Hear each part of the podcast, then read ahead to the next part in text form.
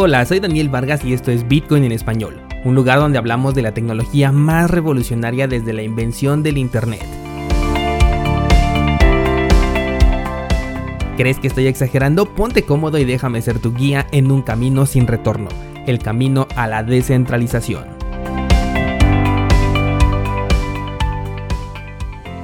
¿Qué tal descentralizado? Hoy es lunes 17 de agosto de 2020 y hoy toca abrir este espacio a ustedes con sus preguntas y respuestas. Pero primero quiero comenzar haciendo una aclaración porque en el episodio del día viernes causé un poco de confusión y algunos amablemente me hicieron llegar estos comentarios. Y es que te hablé de un tweet sobre un profesor de economía que considera a Bitcoin como una burbuja, a lo que yo dije que no estoy de acuerdo, pero posteriormente comenté que si el precio llega a 100 mil dólares será porque se está formando una burbuja. Entiendo perfectamente la confusión y te lo explico. Lo que pasa es que el término burbuja en realidad es un poco complicado de explicar. Incluso mira, dentro de la Wikipedia encuentras lo siguiente. La causa de las burbujas es desconocida. Se ha propuesto que las burbujas pueden ser racionales, intrínsecas y contagiosas. A la fecha no existe una teoría ampliamente aceptada que explique su ocurrencia. Y es que el mismo término es utilizado tanto para una burbuja cíclica, o sea que ocurre una vez cada determinado tiempo, como para una burbuja que termina colapsando todo un sistema.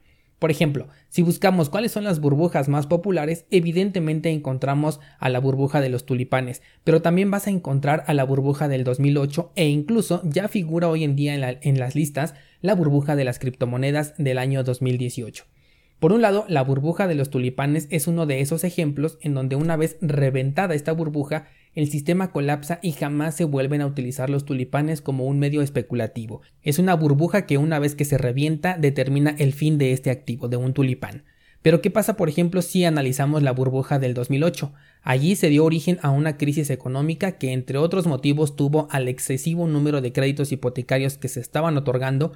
Pero piensa en algo, ¿hoy esos créditos ya no existen? La realidad es que siguen existiendo. Probablemente se tenga un poco más de control sobre ellos, pero los mercados que en ese momento cayeron se recuperaron. Evidentemente hubo estragos, pudo haber empresas que quebraron eh, de manera definitiva, como en toda crisis y en toda burbuja, pero no es un evento fulminante como en el caso de los tulipanes. Los créditos hipotecarios siguen existiendo. Lo mismo con el caso de las criptomonedas que ya forman parte de esta lista y aquí estamos hablando de un mercado que explotó, el precio se derrumbó, podemos considerarlo como un crash, pero ¿qué pasó después? El mercado se recuperó otorgando nuevamente beneficios. Y aunque todavía no hemos superado el máximo histórico anterior, evidentemente tampoco es una burbuja fulminante que haya dejado a las criptomonedas en el olvido porque hoy en día, casi tres años después, eh, las criptomonedas siguen existiendo, se sigue eh, creando desarrollo alrededor de esta tecnología y en lugar de que las personas abandonen este sector cada vez vemos una mayor adopción. Entonces, cuando yo te dije el día viernes que no estaba de acuerdo, es porque hablo de una burbuja fulminante. Hoy en día todavía existen muchos economistas que consideran a Bitcoin como tal, un activo que un día su valor se va a ir a cero y quedará en el olvido. Ese es el punto con el que no estoy de acuerdo.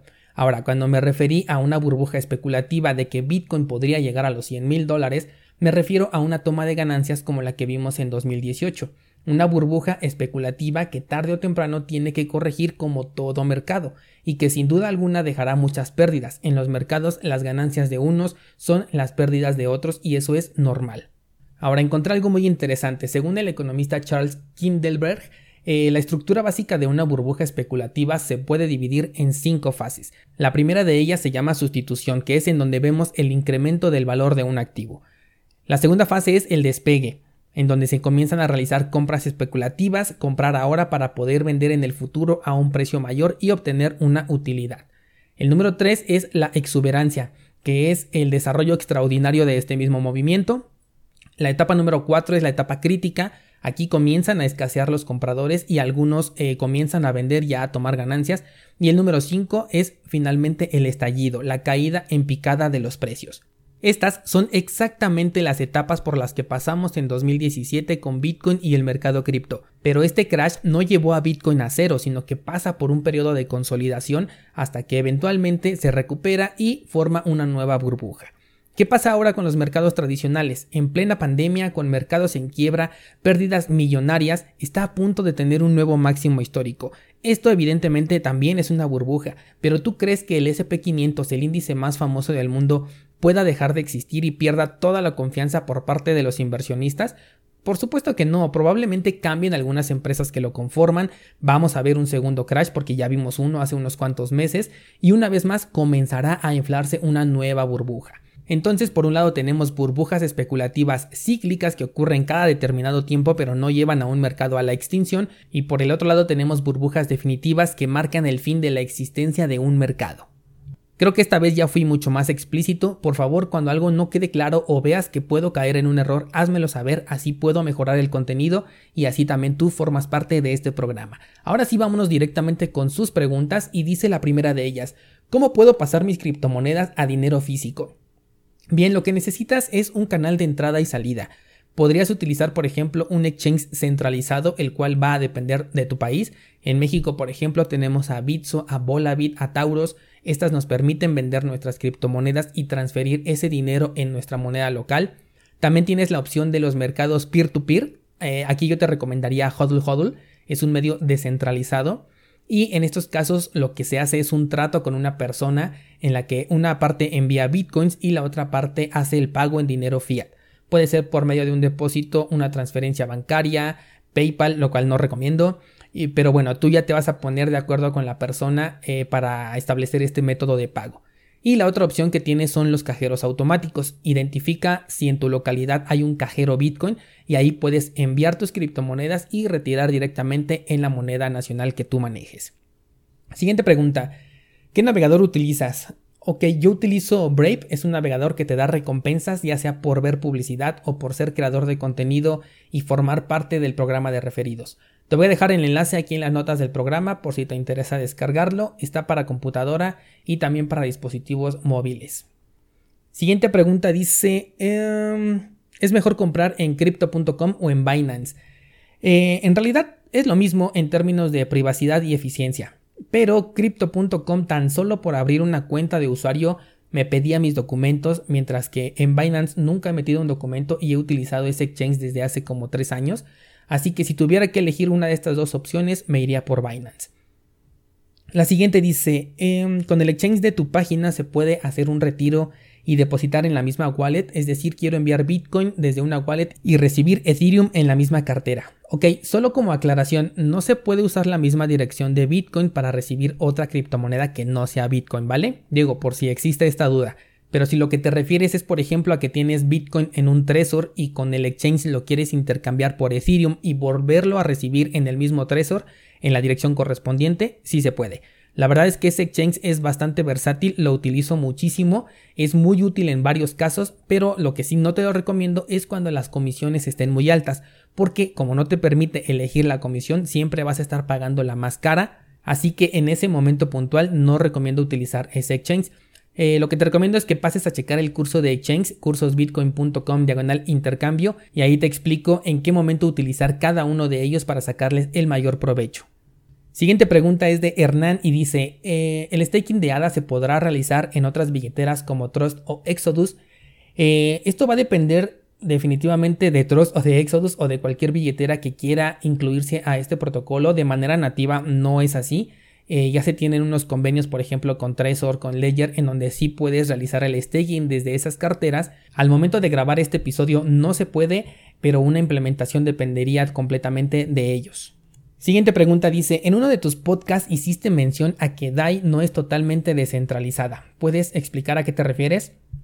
Por supuesto, eh, no es totalmente descentralizada porque el método que utilizan para nivelar su, su precio, para controlar esa supuesta estabilidad que están manejando recae en unas cuantas personas que fueron elegidas de manera arbitraria, entonces estas personas son las que tienen el control de, mantener a la criptomoneda realmente estable en caso de que algo suceda, porque sabemos que tiene un protocolo, ¿no? Tiene un contrato inteligente que se encarga de esta estabilidad, pero si algo falla ahí, hay unas personas que pueden intervenir en este proceso. Ahora, esta cadena tiene un botón, digamos que de emergencia, de paro de emergencia, en el cual pueden apagar completamente la red para evitar algún colapso, algún problema que pudiera presentarse en el futuro. Y obviamente una red descentralizada es incapaz de apagarse. Por ejemplo, Bitcoin nadie lo puede apagar así con un botón de emergencia en el que digan ocurrió un problema, presionamos este botón y toda la red de Bitcoin queda eh, inhabilitada por determinado tiempo para poderlo resolver. No se puede hacer esto porque realmente es descentralizada, en cambio con DAI sí se puede hacer. Entonces, si hay una persona o más que tienen el control de detener esta red es porque simplemente es centralizada. La siguiente dice, ¿qué wallet para celular me recomiendas? ¿Qué te parece Engine Wallet? No pide Know Your Customer y te da tus 12 palabras. En realidad no conozco a Engine Wallet, nunca la he utilizado, pero de acuerdo a la información que me das, si no te pide Know Your Customer y te da tus 12 palabras para respaldar tus claves privadas, entonces eh, podría ser una buena alternativa. Repito, no la he utilizado, así que no te la estoy sugiriendo. Y eh, sobre cuál te recomiendo para celular, si es para puro Bitcoin, yo recomendaría utilizar Electrum y si quieres una multicripto, elegiría eh, Coinomi. Son las dos opciones que yo utilizo en el celular. La siguiente pregunta dice, ¿en qué momento es mejor transferir criptos? Esto no se puede responder de manera general, o sea, para mí el mejor momento para transferir es cuando yo necesito transferirlos, ¿no? Pero supongo que te refieres al pago de las comisiones. En este caso, eh, al menos por ahora los días domingos son días en los que las comisiones están muy baratas, pero esto va a cambiar cuando el precio de Bitcoin incremente, cuando el precio de Ethereum también incremente porque afecta a todos los tokens ERC20, así que esta respuesta depende mucho del momento en el que la estés escuchando, es posible que a pesar de ser domingo tengamos una comisión bastante alta porque Bitcoin esté en un nuevo máximo histórico, entonces no aplicaría esto. Más bien lo que tienes que aprender es cómo transferir tus criptomonedas en un momento crítico del mercado, en un momento en el que los máximos históricos sean superados y la congestión sea muy grande. Para eso tienes el curso de carteras cripto en donde estoy dedicando clases exclusivas a la correcta gestión de comisiones al momento de realizar transferencias. Te enseño cómo hacerlo tanto con Bitcoin como con Ethereum, cómo verificar cuál es la comisión que se está cobrando en el momento en el que tú quieres realizar una transacción y con base en esa información puedas decidir qué tipo de comisión vas a pagar y también te enseño qué carteras son las que te permiten realizar esta gestión de comisiones. cursosbitcoin.com diagonal cartera. Siguiente pregunta dice, ¿qué opinas de Mycelium? Mycelium es una wallet cripto que nunca he utilizado, pero tengo el conocimiento de que no te permitía gestionar las comisiones, justo de lo que hablábamos hace un momento. Por lo tanto, si esta cartera todavía no te permite gestionar las comisiones, sería lo mismo que utilizar Exodus. Son carteras que sí te permiten eh, guardar tus claves privadas, tú tienes el control de tus criptomonedas, pero en un momento en el que Bitcoin o Ethereum alcancen su máximo histórico serían completamente ineficientes porque podrías llegar a pagar una comisión bastante alta por transferir tus criptomonedas o tus tokens ERC20 y no tienes forma de gestionar esta comisión, así que toma en consideración esto si es que vas a utilizar Mycelium. Siguiente pregunta dice, nunca se me han hecho seguras las hardware wallets, prefiero las de papel. Bueno, este es más un comentario que pregunta.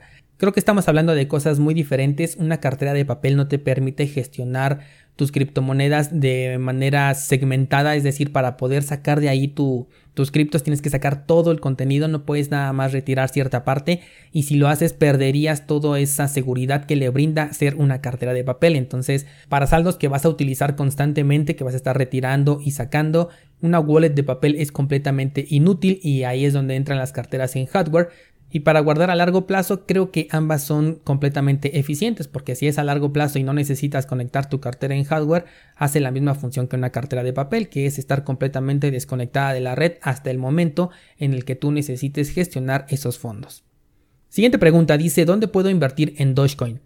Eh, Dogecoin es una de las monedas que prácticamente puedes encontrar en casi cualquier exchange de los grandes, Bitrex, Bitfinex, Binance, Kraken, eh, no lo sé, prácticamente en cualquier exchange, así que solamente ve al exchange de tu preferencia, fíjate si la, si la aceptan esta criptomoneda y ahí la compras.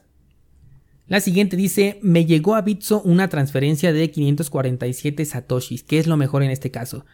Eh, no sé si a lo mejor tengas miedo de que sea un ataque de polvo, no lo creo, en Bitso suelen caer muchas de estas eh, transacciones simplemente porque manejaste a lo mejor algún código de referido. Si alguien se inscribe a Bitso con tu código de referido y hace transacciones, a ti te van a pagar una pequeña comisión por ello y puede ser el motivo por lo cual tengas estos 547 satoshis.